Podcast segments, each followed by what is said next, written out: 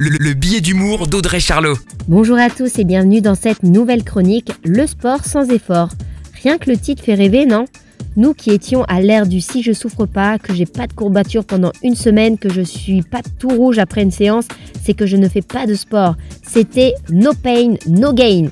Mais le Covid, il a toujours bon dos, hein, rappelons-le, il est passé par là. Le bien-être est devenu au top de nos priorités avec une nouvelle vision de l'effort. Même si les salles ont été réouvertes, le coaching perso s'est développé et aujourd'hui on aspire moins au groupe mais plus au sport solo. Alors on fait quoi? Du yoga pour l'équilibre, on danse pour retrouver les sensations de son corps. Évidemment, on passe par le plaisir et pas la performance style fame. Le pilate, évidemment, c'est une technique de renfort doux. Et la course, oui oui, en courant sur sol doux et pas trop longtemps. Alors on se fait moins violence à faire des squats, des crunchs et finir tout rouge. Le sport hédoniste, c'est la clé du succès. Très belle semaine à tous.